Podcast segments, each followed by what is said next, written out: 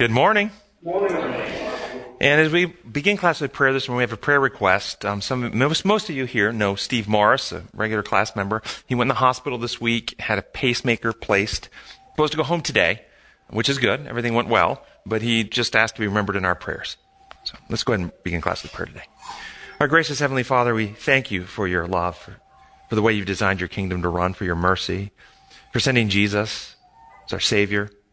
We want to lift up Steve to you today, and we want to thank you that the procedure that he had already went well and that it is working, and that you will continue to watch over him and provide him with continued good health as, as he loves you and loves this message and open opportunities for him to share wherever he goes.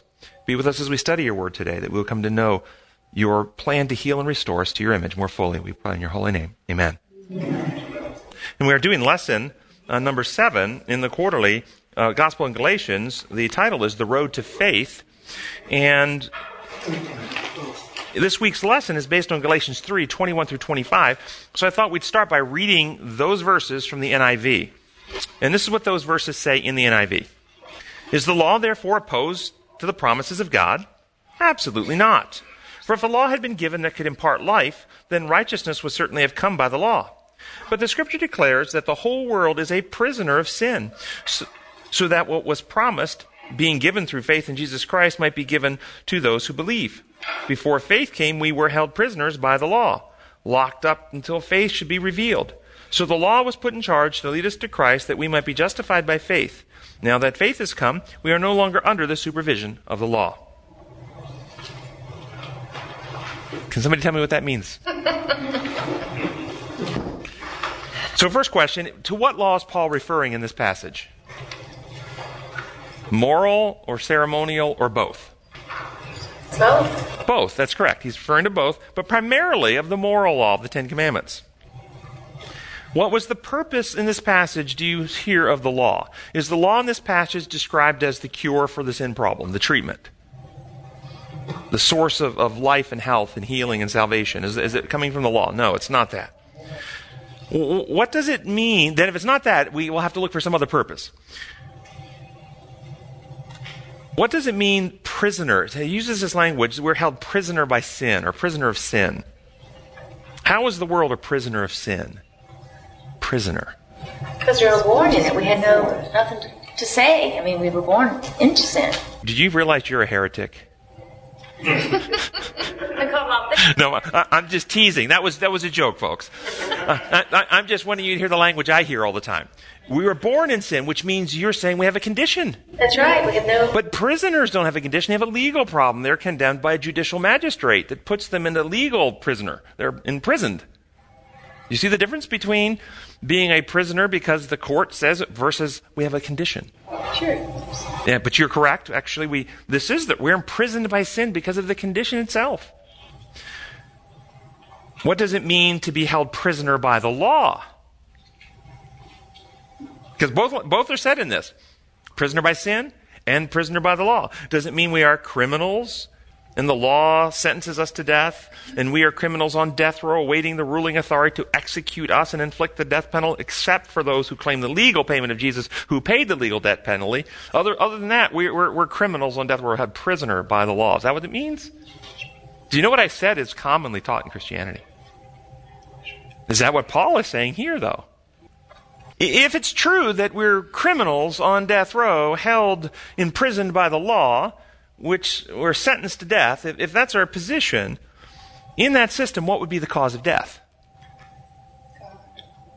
God, that's right. God would be the executioner, the cosmic executioner. Death, in this view, comes out from God. And then we can understand that we need to create theologies to somehow manage God. We need to propitiate his wrath. We need to turn away his anger. We need to uh, uh, influence him through a, a, legal payment so he has a legal loophole so he doesn't have to kill us. I mean, we're doing something to manage God in this way because if God just had some anger management classes, we could live eternally in sin because in this view, there's nothing wrong with sin. There's something wrong with God who'll kill you for it. Do you see the problem in that type of thinking? This is penal thinking. This is penal substitution thinking. This is the views when you think God's law functions like our laws. You break a rule, we have to have a court, somebody has to find guilt or innocence, and then there has to be proper punishments applied. When we think through that lens, we come up with these very gross views of God. But they're not reality. That's not how God's universe runs. At best, they're a metaphor. At best, they're a metaphor. At worst, they're a lie. In reality, justification is simply setting humanity right with God again. That's what justification is setting humanity right with God again. Fixing what is wrong. Putting back to God's original design what is no longer in harmony with his original design. That's what it is. So here's the same passage that I read from the NIV from the remedy. Is the written law then somehow in opposition to the promises of God? Of course not. The written law was simply a tool to diagnose our sickness and lead us to God for healing. If the written law could somehow cure the infection of selfishness and promote life, then healing would certainly have followed the giving of the law. But Scripture is clear. All humanity is infected with selfishness and is imprisoned by this terminal condition. It is by trust that we experience the only cure, the one promised, Jesus Christ, who was given to humankind as the remedy to this terminal condition.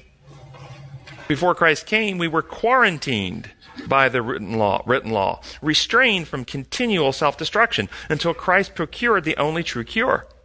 The written law was provided as a safeguard to protect us and lead us to Christ, the great physician, so that we might be restored to unity with God by trust in and partaking of Christ. Now that trust in God has been restored, and we are set right in heart, mind, and character, and again practice God's methods, we no longer need the law to diagnose our condition or lead us back to God. Now, after our lesson where we kind of talked about these things two, three weeks ago, lesson four, somebody posted um, a question to me, which says the following. After reading the notes for lesson four, it seems that you are thinking like Catholics. Protestants understand the grace of justification as purely a legal declaration. For Rome, justification is a process of inner renewal, something that happens in us. What? This was uh, posted. It was a question. Now, this is a, this is a reasonable, understandable concern to raise, especially since all Christianity has been indoctrinated with the idea that there's only two views of justification the Catholic view and the Protestant view. And it's a binary choice. It's either or. That's how they've been, most Christians have been indoctrinated. And that these two groups have argued for over 500 years, back and forth, their two views. And so the whole world is kind of conditioned that it's either this or it's that. Either or. Either or binary thinking.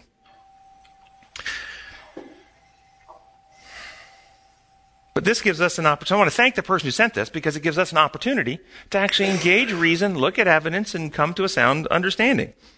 First question, though, is when you hear stuff like this, what is your initial response? Hopefully, hopefully, you examine the method of the argument first before we actually get into the details and substance of the argument.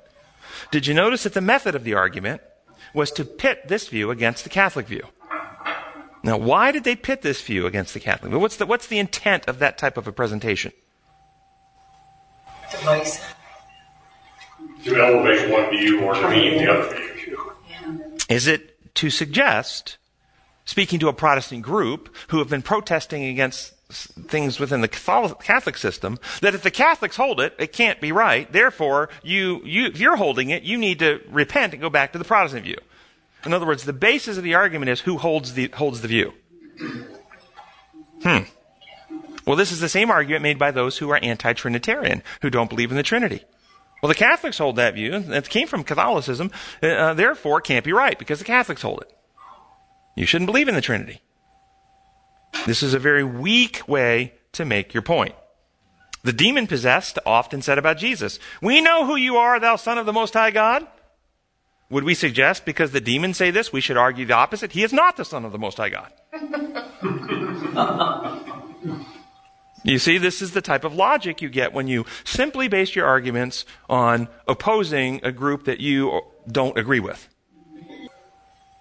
Now, we can evaluate who said it, and who said it can cause us to have a certain level of concern, suspiciousness, skepticism, skeptic coming from the Greek word scop, skoptic, where we get microscope and telescope to examine carefully, so we can be skeptical and examine carefully. But at the end of the day, do we simply base our opinion because, well, they said it, I'm not going to agree with them, or do we say, how about some actual evidence of the position? Let's look for some actual evidence here, okay? So that's, that's where we're going to go next. We're going to look at evidence. The very simplistic, high overview of the difference between the historic Lutheran Calvin view on justification by faith and the Catholic view is this.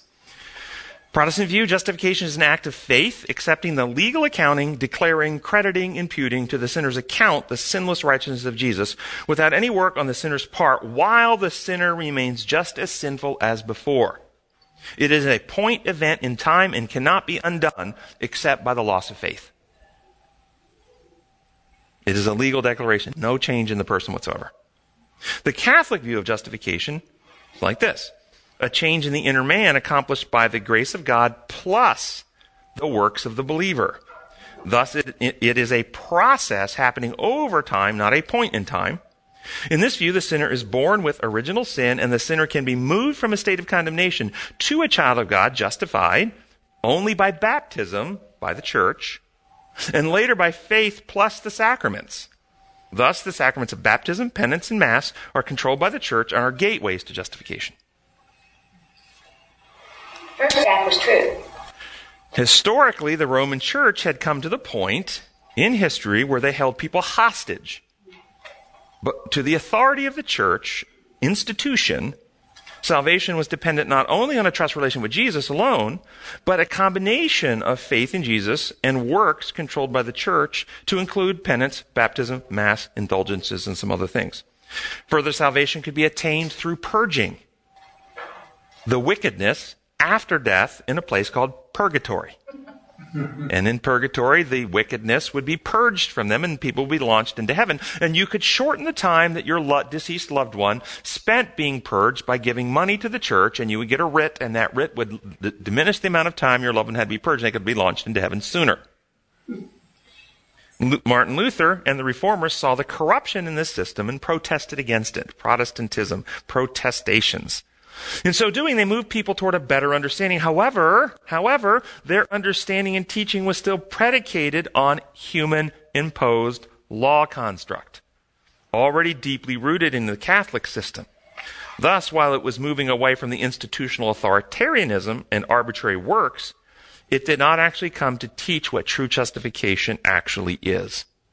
Instead, it set up another theological construct based on a false law. Truth is unfolding. Those who cling to the penal substitutionary view of the early reformers cling to a view which freed the reformers from the domination of the institutional system. However, it did not free them from the domination of selfishness and fear, nor the view of God as the inflictor of punishment for sin. That view is still held. The penal legal view has a form of godliness, but no power. This is what Paul was prophesying about. Now, I'm going to read to you from the online Catholic Encyclopedia, which is going to help us see from their side of it the difference between the Protestant view of justification and the Catholic view of justification. What then is the part assigned to faith in justification? According to Luther and Calvin also, faith that justifies is the infallible conviction that God, for the sake of Christ, will no longer impute to us our sins, but will consider and treat us as if we were really just and holy, although in our inner selves we remain just the same sinners as before. In the Protestant system, however, remission of sin is no real forgiveness, no blotting out of guilt. Sin is merely cloaked and concealed by the imputed merits of Christ. God no longer imputes it, whilst in the reality it continues undercover its miserable existence till our hour of death. Thus there exist in man side by side two hostile brothers, as it were, the one just and the other unjust, the one saint and the other sinner, the one child of God, the other slave of Satan, and this without any prospect of conciliation between them. Thus we find in one of Luther's letters to Melanchthon in 1521 the following sentence. Be a sinner and sin boldly but believe and rejoice in Christ more strongly, who triumphed over sin, death, and the world. As long as we live, we must sin. Who said that? Luther. Martin Luther, the reformer. Why? Because in his view, Justification is a legal process separate and disconnected from an actual experience that, that frees you from the domination of the carnal nature. You, you don't get a new heart and right spirit in justification. You simply are declared or treated based on the merits of Christ in a legal courtroom in heaven that the judge treats you as if you're sin free even though you're not. We now come to the different, one more paragraph from, from the Catholic Encyclopedia. We now come to the different states in the process of justification. The Council of Trent assigns the first and most important place to faith, which is styled the beginning, foundation, and root of all justification. The process of justification, Protestant view, it's a point in time. As soon as you accept the legal payment, it is an act of a legal declaration. You are now justified in a legal court system in heaven, and God declares you to be perfectly sinless, even though you're just as corrupt as the day you got there. So God lies, basically. That's the Protestant view. In the Catholic view, it's not a point in time, it's a process that begins. The process of justification is then brought to a close. It begins with faith, but is not completed until it's brought to a close by the baptism of water inasmuch as by grace of this sacrament, the catechumen, that's the human who is being instructed, is freed from sin and its punishment, notice free from sin, and its punishment, and is made a child of God. The same process of justification is repeated in those who by mortal sin have lost their baptismal innocence, with this modification, however, that the sacrament of penance replaces baptism. So you have to have faith and do penance in order to be justified. It's a combination of trust God and your works. Now, do we in this class teach either of those two views? No. This is the binary thing that Satan wants, and this happens. This happens to us all the time in this class. People at level four will always project their view. If you're not this, they only have one other option. You must be that. No. This, this is the trap, the classic trap. This happened when the Protestants and Catholics argue over the Eucharist. It's, it's, uh, it's, I wrote a blog on this. It's in my new book, but there's a video about this. The, the, the, Euchar- the, the Catholic will say every time a sinner confesses sin and takes Mass, then Jesus presents his sacrifice to the Father to pay for the sin that has just been confessed. The Protestant says Oh, no, no, no. When we confess our sins to Jesus, Jesus goes to him and presents his merits to the Father, reminding the Father that he had previously paid for the sins 2,000 years ago at the cross, so the Father won't have to punish us. This is the argument between the Catholic and the Protestant. Offering the sacrifice at that time, oh, reminding him it's already been paid. Both of them missing the point entirely. They have an angry God who must inflict punishment and needs the blood of his son, a human sacrifice, in order for him not to lash out and kill us. They're both worshiping the same God. This is the corrupt system of the penal human law construct. The same problems happening over justification, both built on the legal human law construct. The Protestant position grew out of the burdensome religion in which works weighed people down and there was never any sense of peace. And so when they formed their position, they wanted to have all works off of them. And so they, they came to this belief of a legal declaration that gave them great peace. It's nothing I can do to make me righteous. Well, there's truth in that that freed them. That peace doesn't last, though. That peace doesn't last, though. Yes, you're constantly recycling through it. And this ultimately leads that you can't lose that salvation except through loss of faith. As long as you remain faithful, you're once saved, always saved you can't be lost. Your salvation's secure, and people rest secure in a legal salvation pr- procured because all sins, past, present, and future, were placed on Christ at the cross and punished by God at the cross. So even if you're doing wicked stuff today, you're sleeping with your neighbor's wife, you're murdering people, you're molesting kids, as long as you've accepted the blood payment of Jesus and you've been, de- you're, you're declared to be perfectly righteous and holy.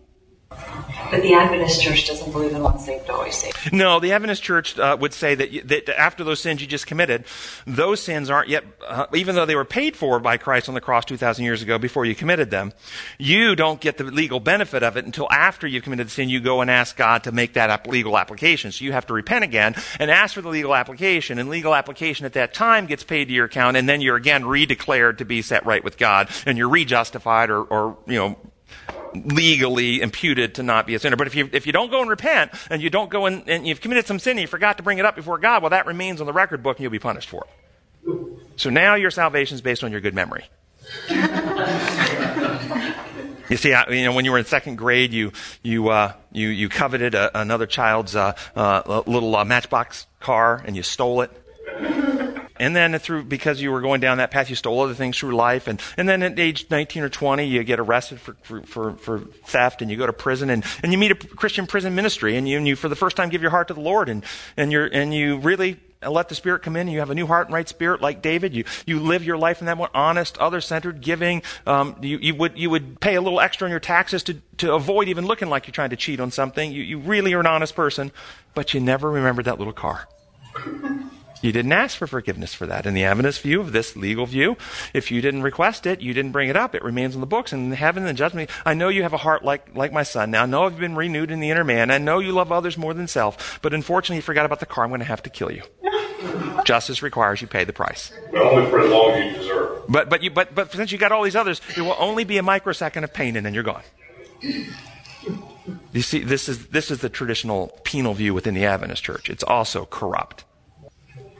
So the Protestants took away the sacraments, the works of humans, but did not take away the false law, which causes people to think justice is God punishing.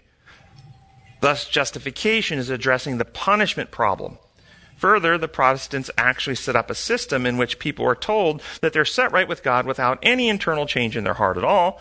Thus, they will expect to continue in sin right up until the moment of translation. This is a form of godliness with no power.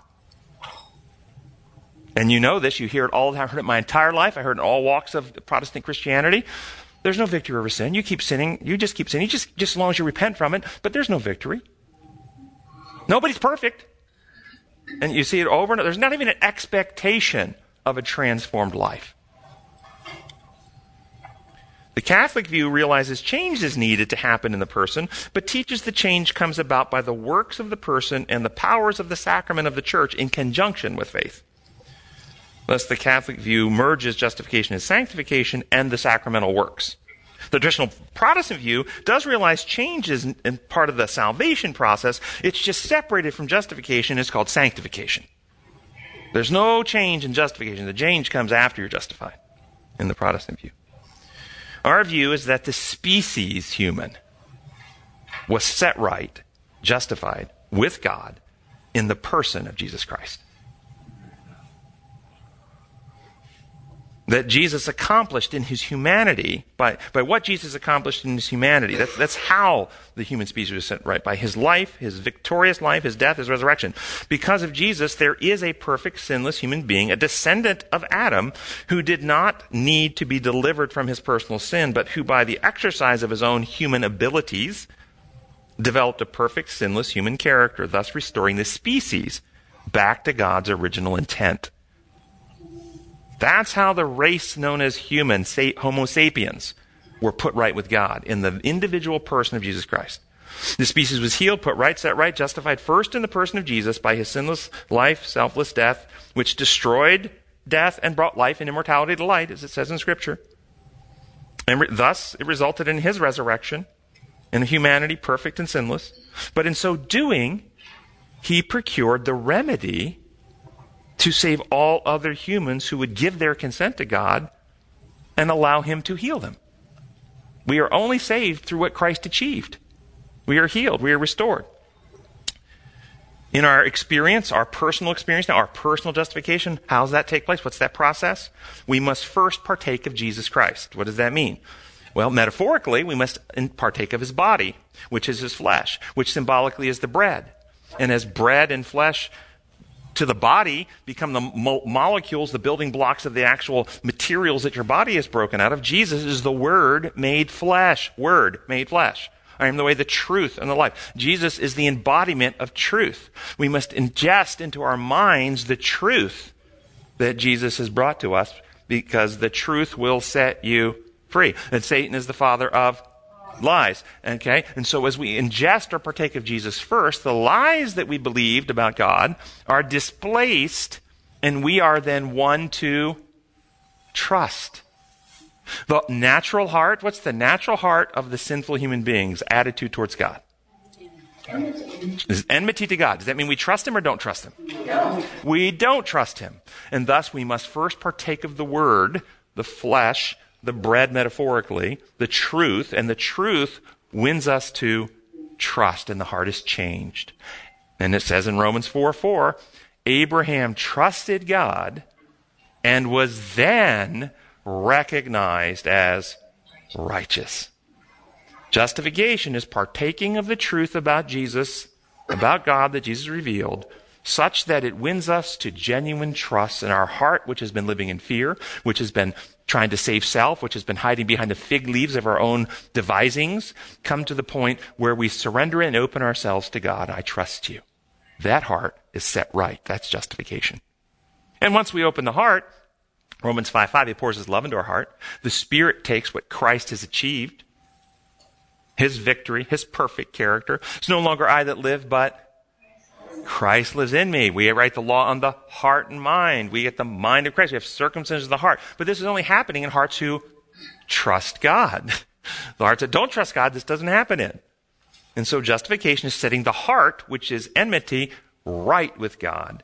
And sanctification is healing all the damage in those hearts who trust Him. We get new motives, new desires, new initiatives. Yes. Uh, for me, this uh, it it seems no more transforming of the heart. and it's more of a relationship that God has always been talking about. Is that you're looking to evidence and reality around you that all of us as humans partake of. I mean, what do seven billion humans have in common?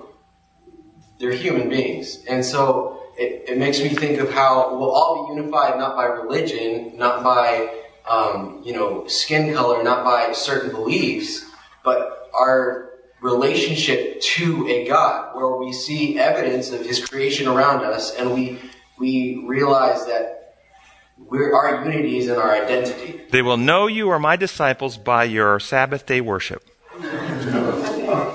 by your baptism by immersion, by your dietary plan. They will know you're my disciples by your. And love only comes from hearts that have been transformed. And transformation only happens in hearts who trust God. And thus we must be won to trust, which is the truth. We take the bread, I'm the bread of heaven. We take, partake of the truth. The truth are building blocks that, that form our ideas, our beliefs, our attitudes. That brings us to point we trust as we open the heart. That's the bread part. Then he pours his love into our hearts. We become partakers of his character, his life. And the metaphor for the life of Christ is the blood. The life is in the blood, and thus we partake the wine. These things have no power. They're just symbols to teach us in symbolic form that we need to internalize the love, character, methods of Christ. The Holy Spirit takes that and reproduces. We actually get new desires and attitudes. But all this is a gift from God. We don't earn it. We don't create it. We don't procure it. We receive it by faith and participate by trust in God. There are not sacraments or works in creating the remedy. There's no human effort in creating the remedy. It was procured solely and exclusively by Jesus Christ, singly and alone. There's nothing we can add to it. Thank God. yes, yes. Just a question. Yeah. Um, how does it work? How do you believe it works with, um, like, I know that people who haven't known Christ specifically, who haven't trusted God, you know, like consciously, um, that there's going to be a lot of them that are in the kingdom.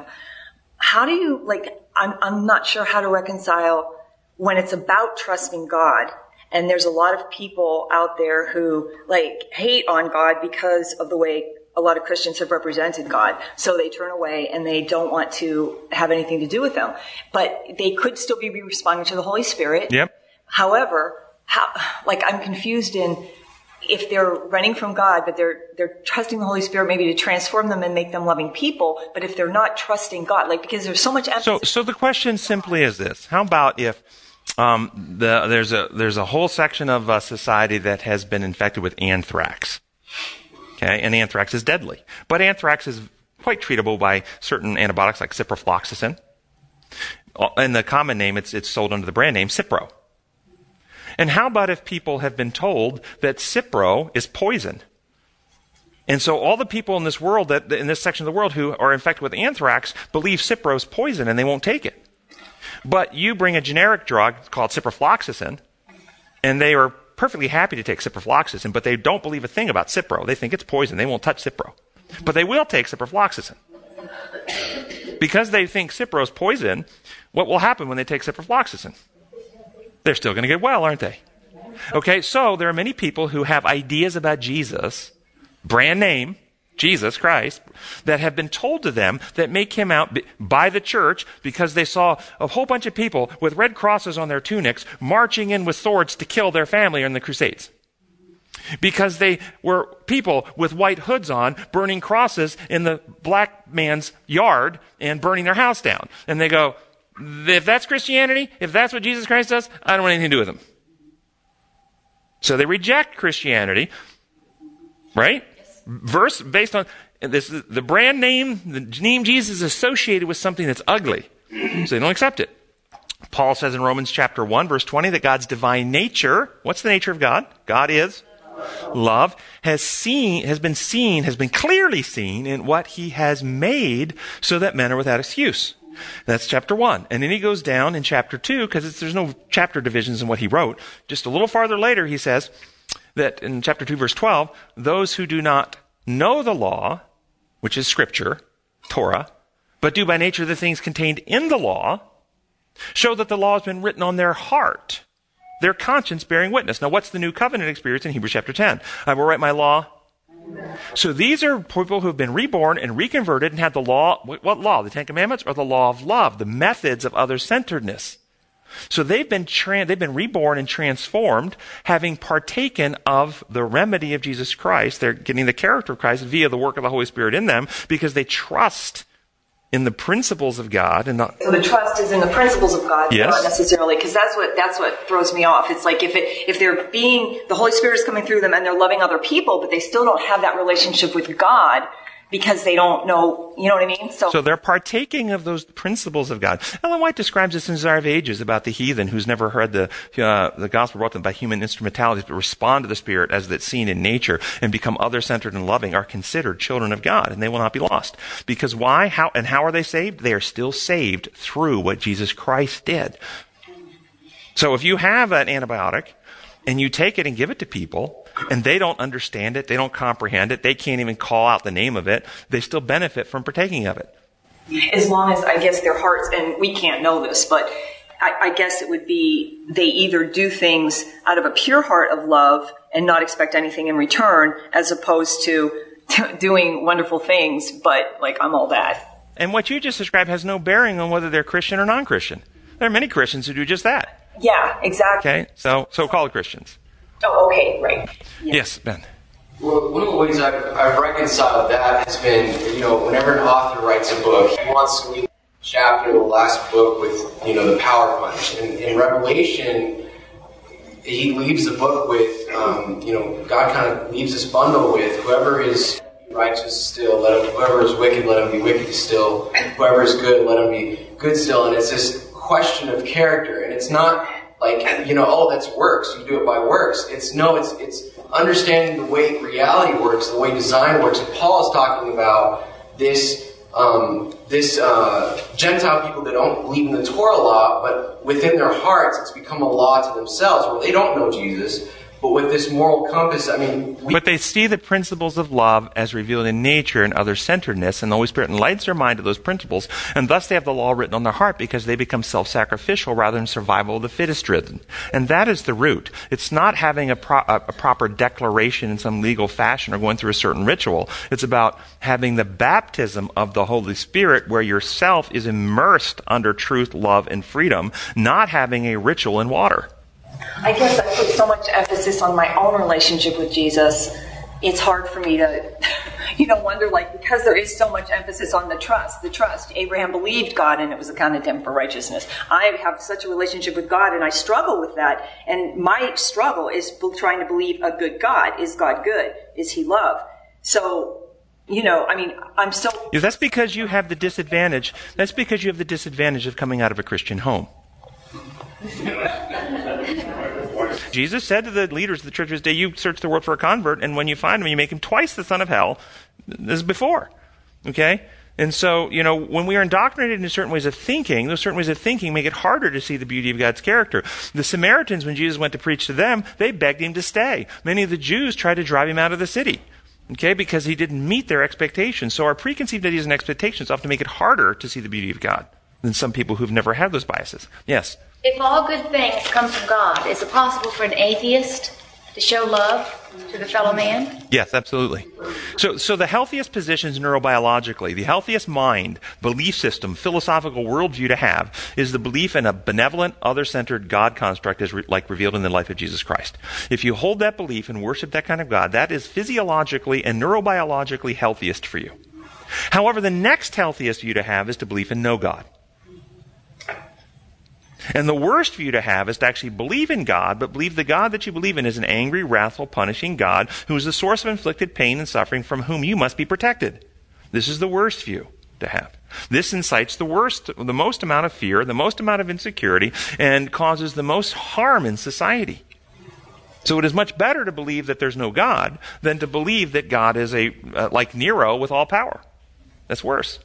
Uh, if you want a, a, quote that kind of talks about that philosophically from Ellen White, she says that the uh, the uh, um, teaching of eternal burning hell um, has done more to turn people away from God than any other doctrine, and dethrones human reason. Dethrones it. Why does it dethrone it?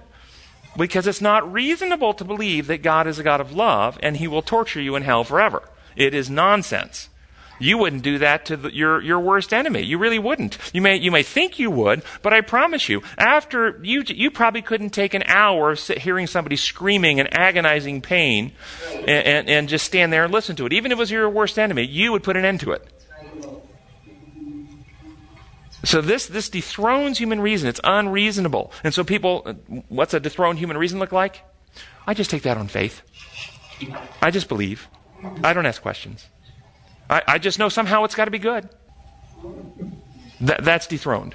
We've shut it off. And then once you dethrone reason, you've, you've, you've, you've shut down the avenue through which God approaches through His Spirit. Because the Spirit is the Spirit of truth and love. And one of the avenues He approaches us is the avenue of truth. But if you're not willing to evaluate and think and reason, come let us reason together. Though your sins are like scarlet, they'll be white like snow. If you're, if you've already shut that down, oh, I just take that on faith. I don't ask questions. If the Bible says it, I believe it. I, I, this is what I've always been told. Who, who am I to question God? His ways are higher than my ways. Then the avenue for truth to penetrate and help me advance and grow is shut down. So we believe Christ achieved the remedy to our sinful condition singly and alone without any help from any sinner or any human institution. Human institution did not help Christ. He is the head of the human family, the head of the human species, the second Adam. Thus, in the person of Jesus, humanity is restored to its right place in God's universe, and Christ stands in the place where Adam was originally supposed to stand in God's heavenly councils. He stands that place representing humanity. This is the justification of the setting right of the species human. But in doing this, he also achieved the remedy that's necessary for every sinful human being so that we can be restored to God's original design, transformed and eternally saved. But before eternal healing happens, before internal healing happens, the sinner must. Here's the must. Here's the, here's the hurdle you have to get over to be saved. You have to trust God. And that means trusting the principles of God if you have never had the story of his individuality told to you. That these principles are the principles of health and life. And then when you trust God, you open the heart, and the Spirit really regenerates. So, I'm going to read you a couple quotes. This is uh, Christ Object Lessons 311. The robe woven in the loom of heaven has not one thread of human devising. Christ, notice, not one thread of human. We didn't do anything. The robe is a metaphor for the righteousness of Christ. Christ in his humanity wrought out a perfect character. Wait a second. Was he not born with a perfect character? No. no, he was not. Get your mind around this. He was sinless. Sinless, yes. But character cannot be created the divine being, God, creates sinless beings. Adam and Eve were created sinless. But character is formed by the exercise of the sentient being. That has to be developed by choice. So, uh, Christ in his humanity wrought out a perfect character, and this character he offers to impart to us. By his perfect obedience, he has made it possible for every human being to obey God's commands. That's not Protestant Reformation. That's not true. Protestant Reformation, I read it to you from Luther's own words, that you will not obey, you will sin, but be declared that you're sinless even though you continue to sin. There's no obedience. When we submit ourselves to Christ, the heart is united with his heart. The will is merged in his will. The mind becomes one with his mind. The thoughts are brought into captivity to him. We live his life. This is what it means to be clothed with the garment of his righteousness. Now, does that sound like a covering over? The penal view of justification by faith and the metaphor of the robe of righteousness is that when the Father looks at us, he sees the perfect righteousness of a son like a robe covering us, and thus he, his eyes cannot penetrate through that righteous robe, and he cannot see how wicked we really are in our cores. That's the traditional penal view. It's the candy coated rotten apple theory. It's a lie. The true view is that when you're set right in trust, that you become an actual partaker. The Holy Spirit comes in and you get new motives, new desires, new, new longings in your heart. And it doesn't mean you may not stumble. It doesn't mean you may not make a mistake. But the converted person who has the new longings, when you make the mistake, you're sick. I hate it this way. I'm so weak. Oh, what a wretched man am I. Who will save me from this body of death? I don't want to be this way. Your heart has a heart that desires something so much better. Even though you might be physically weak, you might have old habit patterns, you might have conditioned responses, you might have neural pathways from years of living in a sinful life pattern that you still at times find re- responding in certain ways very quickly, you are still a reborn person with a heart that hates being that way and longs to have new patterns. Like David. Like David, that's exactly right. This one, this is out of uh, 1 SAT. I can't remember what that, that abbreviation is for. 1 SAT 237. We want parents to awake from their lethargic sleep. Awake and see that at this time you must put on the beautiful robe of Christ's righteousness. Now get these next words. The righteousness of God never covers the soul polluted with sin. this is a complete refutation of what is taught at the local university. It's a complete refutation. It's diametrically opposite. I had meetings with their theology professors, and their position is when you accept Jesus, he declares you to be righteous, even though you're not. Your sins are covered by the righteousness of Christ. Yes? They base it on works, though, right? No, no. They base it on a legal declaration uh, because Christ took your sins. He paid, he, he was punished in your place at the cross. And when you accept Him in the courts of heaven, God declares that you are now legally righteous, even though inside you are not. But in the guise of the court, the court only sees Jesus standing there. He doesn't see wicked you. You're still just as wicked, but you're declared not to be wicked. Which would make Jesus a liar. Well, it makes the Father a liar. That's right. And I said that to them, and they got really upset at me. Quote this. I didn't have this quote at the time. Uh, I just found this one this week. But I had some of these others. Faith I live by, page 111. What is justification by faith? It is the work of God in laying the glory of man in the dust and doing for man that which he is not in, which it is not in his power to do for himself. The thought that the righteousness of Christ is imputed to us, not because of any merit on our part, but as a free gift from God, is a precious thought. The enemy of God and man is not willing that the truth should be so clearly presented, for he knows that if the people receive it fully, his power will be broken. If you receive it fully.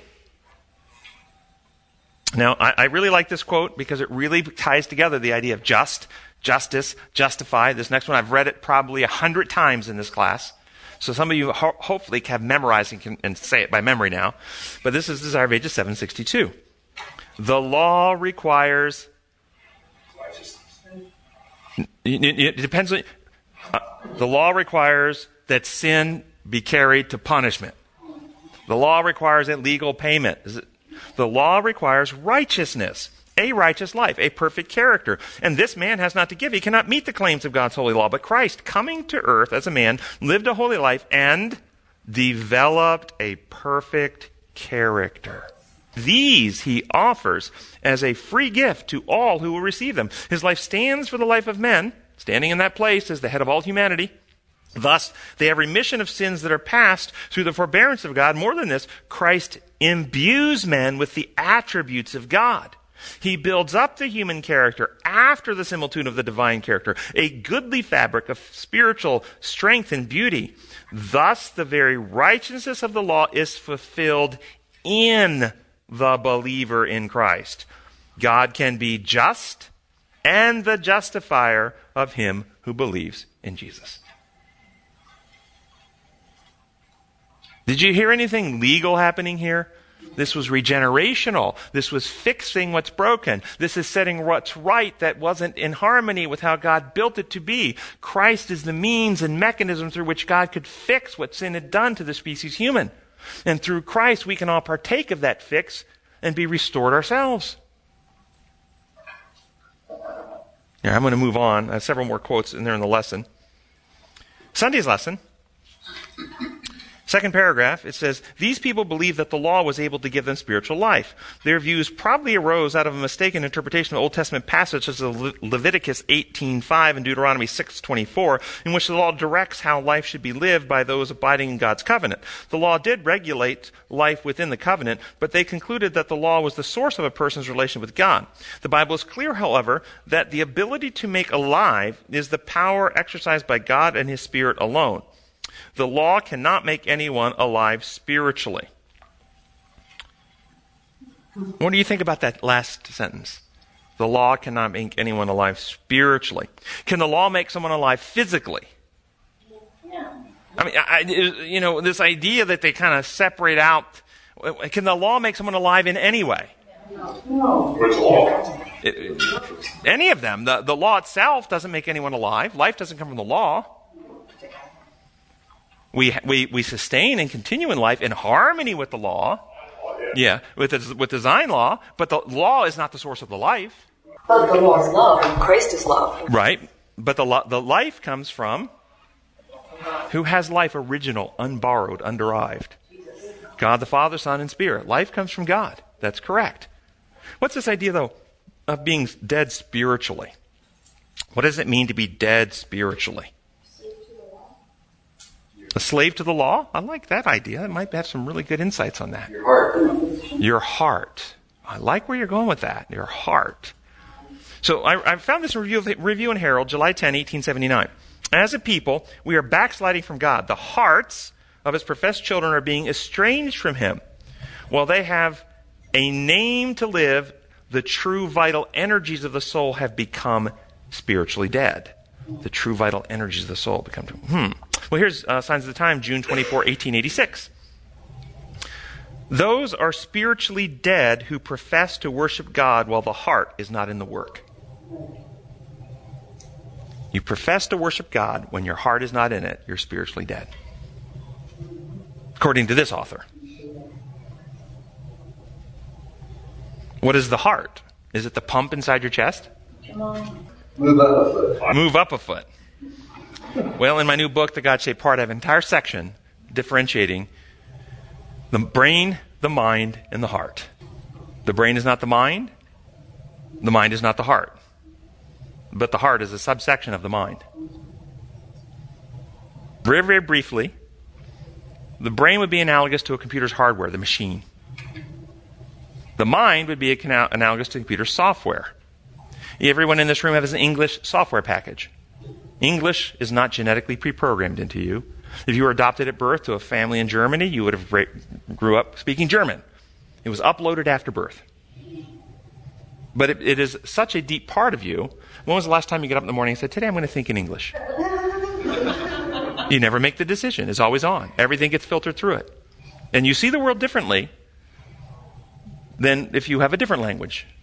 That language is part of your mind, part of your software, but it is not part of your heart. Your heart, though, is your core individuality, your identity that makes you your unique person. Your loves, your aspirations, your deep um, values and wishes. This is your heart. You can have truth in your heart, you can have lies in your heart. Now, lies can operate in your mind, they can operate in your heart. The ones operating in your heart are much more destructive than the ones operating in your mind, but they're both destructive. Here's a lie operating in your mind. You've been told a lie that uh, your next door neighbor stole, broke into your house and stole your stereo, and you go home and the stereo's not there. Now, that's a lie in your mind. It's in your environment. It's the beliefs you hold about the world around you. You will take actions. Or another lie. You've been told a lie that, uh, that you, your, your child has been molested by your brother. It's not true. It's a lie in the world around you. Think about all the consequences you might take based on if you believe that lie. All the things you might do, all the dev- all the personal first a- heart racing, stress hormones, anger, frustration, hostility, and all the calls and, and the fracturing in your relationships, all the problems you could have from that lie. Very, very devastating still. But they're still not as devastating as the lies that make it into the heart. What are the lies in the heart? I'm no good. I'm ugly. I'm worthless. I'm, I'm a sinner beyond salvation. Nobody likes me. I can't do anything right. Lies on the, that, that form your core sense of self. Could be another type of lie. I'm righteous. I'm holy. I am so right with God, people should just probably almost worship me. the Laodicean description, you read the Laodicean description. They are filled and holy and righteous, and they don't need anything. This is a lie in the core self about how they see themselves. These lies are very destructive. And so we have the heart is your core sense of self, your individual, your character. This is your heart. But your heart can't think, so isn't it going still your mind? From the abundance of the heart, the mouth speaks. Your pumping heart. The heart. No, no, we're not talking about the pump. This, this, the, the heart we're talking about is not your pump. The pump in the chest is got the same. This is why people get confused because they often think the pump in the chest. We were not talking about the pump in the chest. That's right. Yeah, it's it's, th- yeah, it's The heart is what? it's it's a subsection of your mind. Yeah, it's the part that connects you with God. It's a subsection of your mind which operates on the template of your brain. So it's still the brain. Still the brain. It's not the brain. Okay. Do you, do you, do you have a computer? Yes. Do you have Windows or Apple? I have no idea. Okay. You have an you have a Mac. Do you have any little programs you use? I'm sure we do. Sure we do. Okay. You asked the wrong question. Okay. Well, the, the the hardware, the machine, is not the same thing as the programming on the machine. Do you have pictures on your computer Yes. that you can look at of your family? Yes. Okay. Those pictures on your computer are not part of the machine. They can be transferred to another machine. They can be deleted off the machine. The machine itself is not the pictures, and the pictures are not the machine. They're programming that have been uploaded onto the machine. Okay? Your brain is the machine. It's the hardware. The language you speak English is a operating system, a, a software package that got uploaded and it now resides on the hardware, but the hardware didn't determine that you would speak English. You were not genetically pre-programmed to speak English. If you'd been adopted at birth and again raised somewhere else, you speak another language. But it, it requires the hardware for it to be assimilated and uploaded. Okay? Yes, Russell. The, the lie that all of our sins, past, present, and future, were laid on Christ at the cross, and we don't have, you know, we just accept that payment. Is that a, a lie of the mind, or is that a lie of the heart, or is it some of both? So lies can go both places. That lie I- is, to me, is a lie of the mind. It's a lie of how uh, we believe reality works, but then it could be, they could develop and form lies in the heart. Therefore, I am, I am perfectly safe and secure in my sin because of the lie that I believe happened 2,000 years ago. It's a lie on top of a lie. So to be spiritually dead is to have the right facts about God.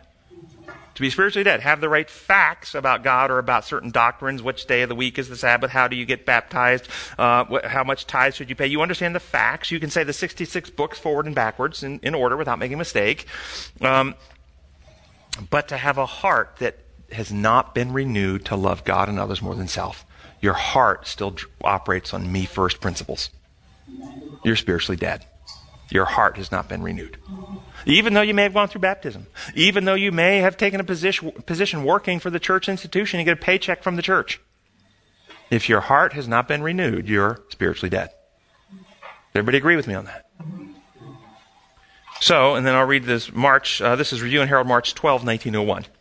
To arouse those spiritually dead, to create new tastes, new motives, requires as great an outlay of power as to raise one from physical death. It is indeed giving life to the dead to convert the sinner from the error of his ways. But our deliverer is able to do this, for he came to destroy the works of the enemy. That's, ooh, just give me chills. That's profound. Okay, so Monday, um, what does it mean to be kept under the written law? In fact, I think I'm going to skip to Wednesday. You can just kind of look that up. There's some quotes there, and we'll skip Tuesday, and we'll go to Wednesday. Third paragraph in Wednesday's lesson. It says, um, Paul's description of the law as a pedagogue further clarifies his understanding of the role of the law. The law was added to point out sin and provide instruction. The very nature of this task means that the law also has a negative aspect, and that's because it rebukes and condemns us as sinners. Yet God uses this negative aspect for our benefit because it can, the condemnation that the law brings is what drives us to Christ. Thus the law and the gospel are not contradictory. God designed them to work together for our salvation. Did anyone besides me have a problem with this passage? It all is based on their paradigm, where they're coming from. Thank you. You wouldn't say an MRI scanner and its results are bad. Thank you. So, this, this diagnostic, what I was about to say, of the minds of the people who wrote this.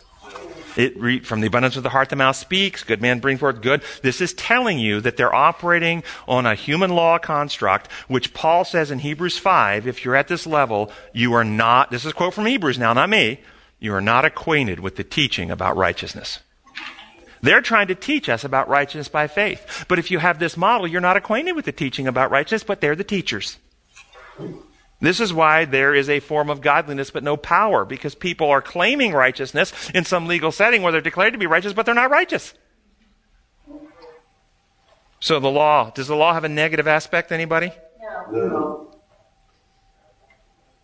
And you're right. I love the example of the MRI. Why was the law added, by the way? Oh, but hey, when, why did Adam Adam run and hide from God? By the way, why did he run and hide from God? Did he, did he do it before or after the law at Sinai? Before. Before the law was given at Sinai, he's running and hiding from God. And was he experiencing condemnation? Yes. But the law hadn't been given yet. How can he be condemned if the law hasn't been given yet? Because the law, according to this, condemns us, which makes us then in fear go to God. But in fact, when you're under condemnation, condemnation actually causes you to go where? To run and hide from God. This is why we still don't have transformation, because they're teaching that it's a good thing that the law condemns you when you feel like you should be punished and you feel shameful and you feel guilty. That's a good thing. But what that thing leads you to do is leads you to run and hide from God. And while you're running and hiding from God, you're sewing your fig leaves. So when he finds you, you won't be naked. And what are your fig leaves? Well, I've got the payment made. I've got the robe. I'm going to claim that so he can't see me. I've got the blood covering me. So when the Father looks at me, he can't see my sin. Uh, uh, you know, I've got my advocate standing between me and him so he can't get near me. I'm, I'm putting all these obstacles in the way of me and him because I'm under condemnation. This is what they're teaching. It's corrupt. Well, if you believe God's the punisher, where, why wouldn't you run away from him? But was Adam under condemnation? Is the point. Self condemnation. Was he under condemnation? Not Yeah. God. Was he under condemnation? Yes, he was.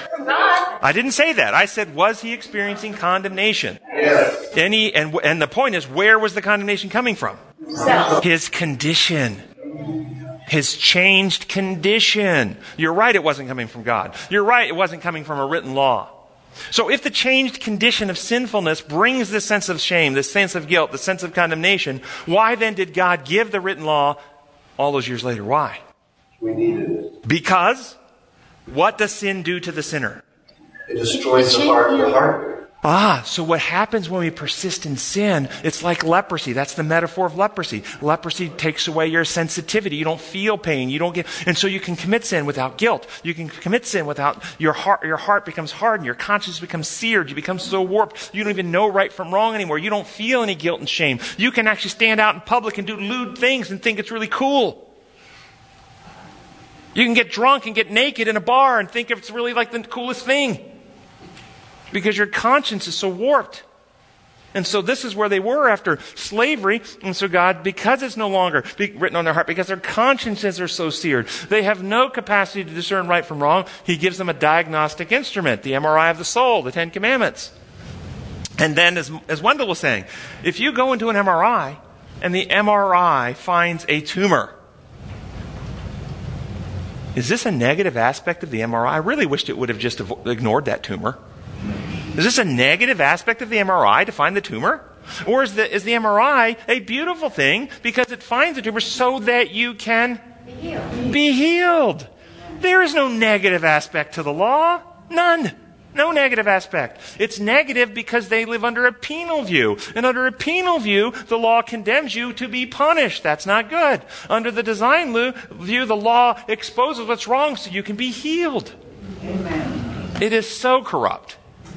When, when are we as Christians going to stand up and tell our leaders we're not taking it anymore? That we're just not listening to it. We don't want you to be our pastor if you're going to lie this way. When you first learned this truth, didn't didn't you wrestle with it? And I, I know that I did. And um, depends what you mean by wrestle with it. Do well, you? I, I wrestled hard with this truth. I mean, I fought tooth and nail to uh, um, to come across, to oppose it because of the ingrowing of the truth that, I, that I've been taught as a Christian, a young Christian. So, what are we not to expect? I mean, we, we expect that the university and those around us that don't know this truth are going to have this truth. The question really comes as we have experienced that true love relationship with God, is how we can reveal this truth. And it's obviously, you know, um, I, I, think of the people that I converted, you know, been involved with in conversions that were Catholics, and we taught in the Adventist view. And that was a very disrupting event for a Catholic to cross over to, a, to an Adventist. Probably just as much as a Seventh Adventist to cross over to this mindset.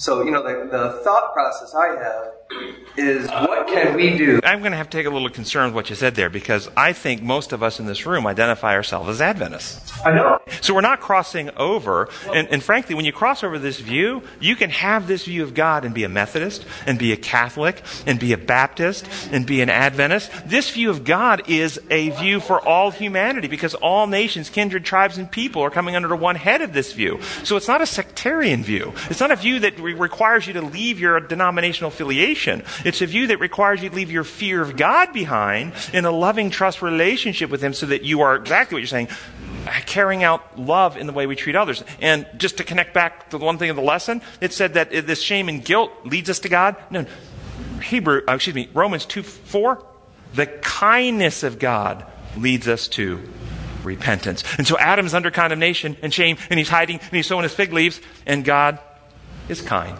Adam, who said? Who said you were naked? You didn't hear it from me. I'm not pointing out your defects. I'm not criticizing. Adam, I'm your friend. I'm here to help you. That, that's coming from your own conscience, Adam. I guess what I'm trying to say, though, is that, you know, we, we talk about the university not understanding the view that we have, and that we, we you know, we, in a way, identify oh, in a, almost in a not a mockery, but the uh, but you know we clearly state what are they teaching? It's heresy, basically, we, and it's clear it is. But they don't know that. and, you know, some of them do. Well, some not all of them, but some yeah, of them do. Those that you say to do may have a level mindset that's down near the four or five, and as you clearly stated before, that we can't go past one step at a time. So my thought is, is as we as we understand understand and recognize this love concept, this benevolent mindset, that what can we do to bring those? So my view is that we don't go to the Sanhedrin. Christ did not go to the Sanhedrin and try to convert them. He went to the people. That's what we do. We go to the people. So go to your churches, go, go to your f- communities, go to your friends. And, and when a certain number of people in the body of this local congregation come to, to this, then that body goes to their pastor and say, we're not happy with this, you, and here's why. And we begin to have conversations together. But I, I, don't go. I don't think we should go to the Sanhedrin, the, the people uh, who live in the in the mindset of running organizational systems, because organizational systems all operate at level four. That's how they operate. And and if you look at the and we don't have time to go into it today, but those who operate at level four, organizational systems, always sacrifice people to protect the systems. Better for one man to die than the nation. Let's move this priest then to protect the children. Let's uh, just quietly get rid of this teacher rather than to protect the children. Let's disfellowship this person who divorced her spouse abusing husband because she, he didn't have sex with somebody else and she, she can't work for our institution. Let, let's sacrifice souls to protect the institution when you're level four. I, I don't think we're going to get much traction when their mindset is institutional protection. So I don't go to institutional leaders anymore. But I do think, as a congregation, a congregation of people who has come to a point to say this can sit down in a loving relation with their pastor and say, Pastor, we're very disturbed by the things you're saying, and here's why. Let's have a conversation. I agree with that. Yeah. Closing comment. It takes a lot to deprogram the brainwashing. It does. So I'm not suggesting, don't walk out here suggesting I'm promoting some type of uprising or rebellion or anything like that. uh, I'm not promoting anything like that. I am promoting loving conversations with people to lead them in a different way, to help them see a different way for those who are open. But there will be some that you will have to cast the dust off your feet and move in a different direction. Gracious Heavenly Father, we thank you so much that you are a God of love and, and that you have sent Jesus Christ to achieve what we could never achieve perfection of the human species. And Jesus achieved it, Lord. And He's revealed truth about your kindness, your graciousness, your methods and character, your designs of love and truth and freedom. And Lord, our hearts long for that. We ask that your Spirit will come down, take what Christ has achieved, and reproduce it in us. So it's no longer our old, selfish, fear based, guilt based selves operating. We have a new heart, right spirit that loves you and loves others, free from all that stuff of the past. We pray in your holy name. Amen.